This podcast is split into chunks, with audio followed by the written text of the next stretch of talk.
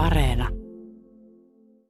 Poliisi kysyi viime viikolla Kaakkois-Suomen kuntien koulutoimilta, onko niin kutsuttua roadman-kulttuuria ilmennyt kouluissa. Oletko törmännyt nuorten matalan toiminnassa tähän ilmiöön? Kymenlaakson alueella niin en ole enkä ole kuullut, että tätä sellaisena, mitä se pääkaupunkiseudulla olisi niin, tai on, niin olisi tällä seudulla näkynyt.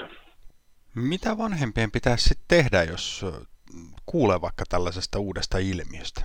Tietysti varmaan se semmoinen aika yleinen ohje ensin, että, että vanhempien kannattaa nykypäivän pitää silmät ja korvat auki ja olla niin kuin, yrittää pysyä nuorten maailmassa asioissa mahdollisimman kartalla.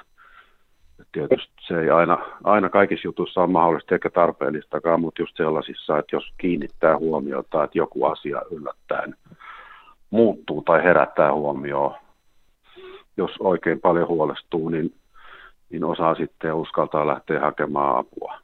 Elämme koronan jäljiltä palautuvaa aikaa. Näkyykö matalan palveluissa jotenkin koronan jäljet tällä hetkellä? Suoranaisesti ei näy, eli sillä tavalla, että meille kun ohjautuu uusia asiakkaita, niin ani harvoin siinä ohjaustilanteessa koronasta mainitaan mitään, mutta sitten kun työskentely etenee ja, ja selvitellään ja perehdytään nuoren ja perheen asioihin, niin sieltä saattaa sitten löytyä, löytyä tota niin, koronan aiheuttamat ilmiöt yhtenä asiana, minkä takia nuori meille on ohjautunut. Minkä tyyppisiä nämä koronan aiheuttamat ilmiöt sitten on? Sellaisia esimerkkejä voi olla, että, että siihen aikaan kun oli oli se pätkä etäkoulua, niin joillekin nuorillehan etäkoulu sopi mainiosti, eli ne toimintakyky oli parempi niin kuin itsekseen toimiessa kuin isoissa ympyröissä. Ja sitten kun piti palata normaaliin kouluarkeen, niin, niin se tuntukin ehkä vaikeammalta kuin mitä se oli ennen koronaa. Ja se on saattanut sitä aiheuttaa tällaisia, tai on saattanut aiheuttaa poissaoloa koulusta ja ehkä semmoista toimintakyvyn alentumista ja tämmöisiä juttuja.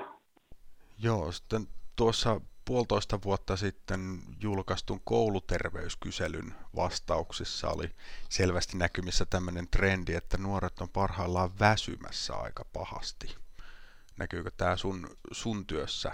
No väsymys ehkä, kun on oikea sana kuvaamaan, niin saattaa näkyä nyt tällaisten lukioikäisten nuorten arjessa, eli koetaan niin kuin sellaista jaksamattomuutta – koetaan niin kuin ehkä liian suuria suorituspaineita tai tällaisia asioita, ja se aiheuttaa sitten niin kuin haastetta toimintakyvyssä.